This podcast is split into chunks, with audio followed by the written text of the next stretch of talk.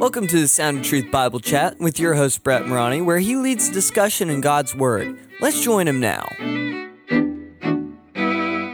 Hey, Brett Morani here with Eric Piment. And we've, we've been in Acts 15 last week. I shouldn't say last week. Last episode, we were, last Bible chat episode, we were in Acts chapter 15, which is such a significant chapter to understand the story of the church and the significance of the new covenant in relationship to the old covenant.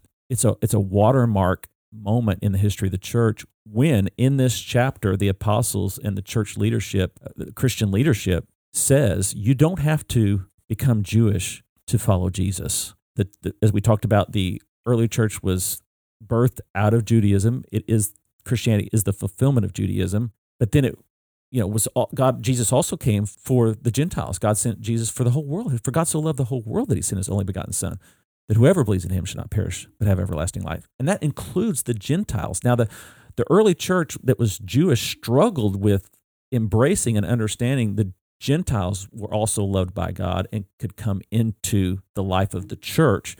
And so then became this huge question of do they have to start adopting all our Jewish habits and traditions and patterns from the Old Testament, or can they just continue to live a Gentile lifestyle and follow Jesus? In essence, uh, but also at at at uh, I don't want to say at risk, but at issue here is the integrity of the gospel itself in terms of what does it take to be saved. We're saved by grace through faith, not by keeping the law, and and really, it's also helping us answer the question are we still under the Old Testament law? Are we expected to obey all, obey all these Old Testament laws?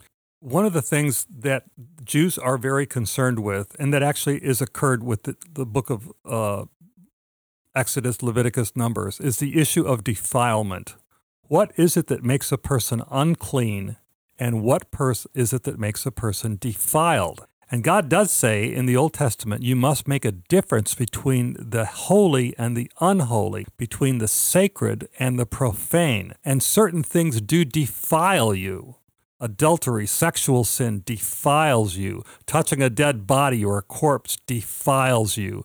Eating blood defiles you. And there are certain other things that you must therefore do to come for cleansing. And this issue of defilement versus cleansing is, is, a, is a mentality that God took 2,000 years to build into people's minds so that they are aware that you just don't go through the life blindly in a daze, dazed and confused, as that old song used to say, but instead you have to come in, into awareness that certain things actually separate you from God. You know, the Lord's hand isn't short that it, it can't save, his ear isn't heavy that it can't hear, but your sins have separated you from your gods, and your iniquities have hidden his face from you so that he will not hear. Not that he can't hear, but that he won't hear because your iniquities and sins actually defile you and separate you.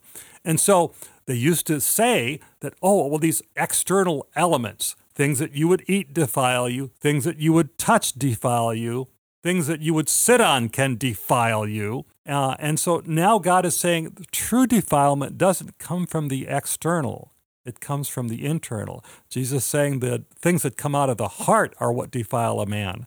And this was the conclusion of the apostles in Acts chapter 15, especially Peter, Paul, and Paul as a missionary who had seen miracles and signs with Barnabas, and then finally James. Now, this is not James of the famous trio, Peter, James, and John. That was James and John were brothers, and that James, the one who had been with Jesus on the Mount of Transfiguration, the James who had been with Jesus when he raised the daughter of Jairus, that James was executed with the sword in Acts chapter 13. Mm-hmm. And now we're in Acts chapter 15, and this James that we're going to refer to is James, who is the half brother of Jesus. Mm-hmm. And, author, uh, and author of the book of James. And, and, author of the book of James. Which is the oldest book in the New Testament, we believe. I, at least most yeah. scholars do. But so in summary, what's the conclusion of the apostles when they're dealing with this question of what are we going to require of the Gentiles when they come to faith? What what do we tell them as far as their relationship to the old covenant? Um, the conclusion of the gent- of the apostles was this, and I'm, I'm going to go ahead and read it from beginning at verse uh, 19. Wherefore, my sentence is, and this is the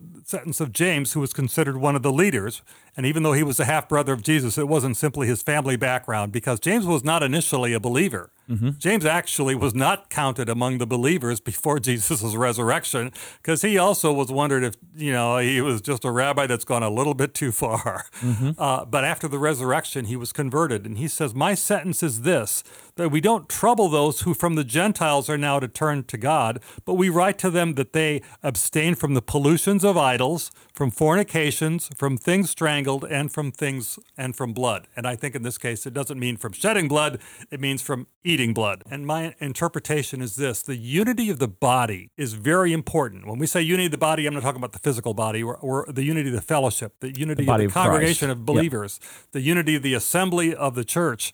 And if we uh, do things which are going to cause other Christians to shy away from us because they really believe that we're defiled, then we need to lay aside what we do in order to maintain that unity. And that's why they told the Gentiles who come to Christ, don't eat blood, not because it defiles you, but because it causes other people with a conscience to separate from you. And the principle here is going to be repeated by the Apostle Paul in the book of Romans, even though this is James mm-hmm. talking, uh, in Acts chapter, excuse me, Romans chapter 14, 14. right? Yeah. yeah. yeah. That if you have in your own mind a freedom to do something, you need to lay your freedom down so that your brother who has a weaker conscience will not separate from you and so that you won't stumble him. Mm-hmm. And so the goal is not to is to, is to not stumble your brother or your sister, and that's what's given here. If they are drinking blood and eating things that are strangled, which are forbidden by the law, they actually will stumble their other uh, Jewish believer brothers and sisters. And fornication is another major issue that will stumble them and also cause huge division among the Christians. Obviously, as Christians, we want to avoid every every sin, sins of the flesh and also uh, sins of character. And uh, these are the main areas where uh, division could occur. Mm-hmm. And so he says, My sentence is that we ad- advise them to abstain from these four things. And so, in order to seal the deal, they decided to write a letter, sign it with their names, and then take it all the way from Jerusalem, which is in Israel, in Judea, north up to Antioch in Syria and in other parts of the Christian world and carry it forward. And so they wrote the letter, which is described in uh, verse 23. They wrote letters by after, after this manner the apostles, the elders, and the brothers all send greetings to those brothers who and the Gentiles, Christian believers, who are in Antioch and in Syria and in Cilicia. So the letter goes forth, and it is it is a radical letter. Again, we cannot, I think, overemphasize just how significant this was for the future of the church and for the acceptance of the Gentiles and for really laying out the fact that the Christian life is a life of grace and that we're now living under the law of love, in which this is being addressed, of course, in this particular case, by I love my brethren enough to set aside what I have freedom to do in order to not cause my brother to stumble. This is applying the law of love. I think so too. I, I, don't want them to judge me and I don't want them to separate from me, even though I could. Let me give you a stupid example, but a real example that That might be life. helpful. Yeah.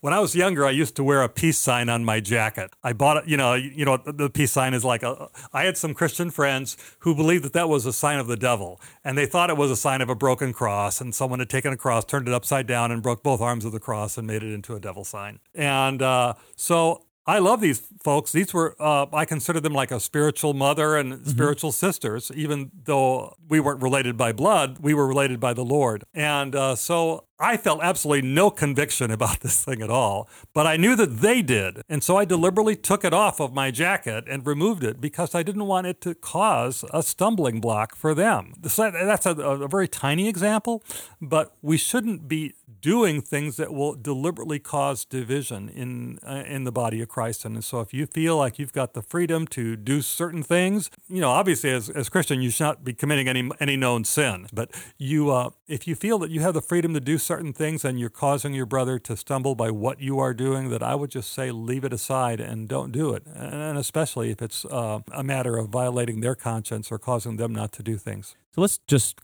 close this out by bringing up another example that it's interesting to me what is absent from this list. They didn't say make sure they keep the Sabbath day holy. Mm-hmm. Yeah, the Sabbath is not mentioned. This is not something that Gentiles practice. They don't say, well, okay, they need to make sure they get circumcised and keep the Sabbath. as you mentioned, I think in the Mhm. previous Bible chat when we were introducing this chapter and this this topic, that was what was real significant for the Jews that the Gentiles didn't observe.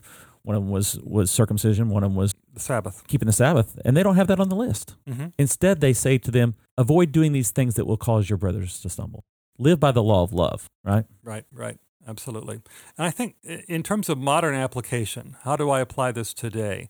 Actually, in modern times today, we find a kind of reverse situation where people who were Gentiles, raised as Gentile believers, are being, I would say, seduced or tempted to come and join uh, Jewish oriented groups that tells people that they will become a little bit more acceptable to God by now uh, learning to recognize kosher, learning to recognize the Sabbath, and learning to recognize uh, other Jewish laws and ordinances, including head coverings and things like that. Yeah, it's it's really become uh, quite fashionable and, and almost faddish in certain elements of the church today among among Christians. That is to start studying and researching, and almost like we can't even interpret the Bible if we if we don't start observing these Jewish things. We we're, we're just missing out. And and for some people, it's just novelty. I think um, something new, and and I think it it would do well for them to go to Acts 15 and be reminded this is not for us anymore. Yep. Thanks for listening to this episode of Sound of Truth. If you enjoyed it, please rate and review it. Also, tell your friends about it. Thanks. Music is by Canon and is used by permission. Sound of Truth podcast is produced in collaboration with Harvest Jacksonville and is copyrighted by Brett A. Murani, 2022.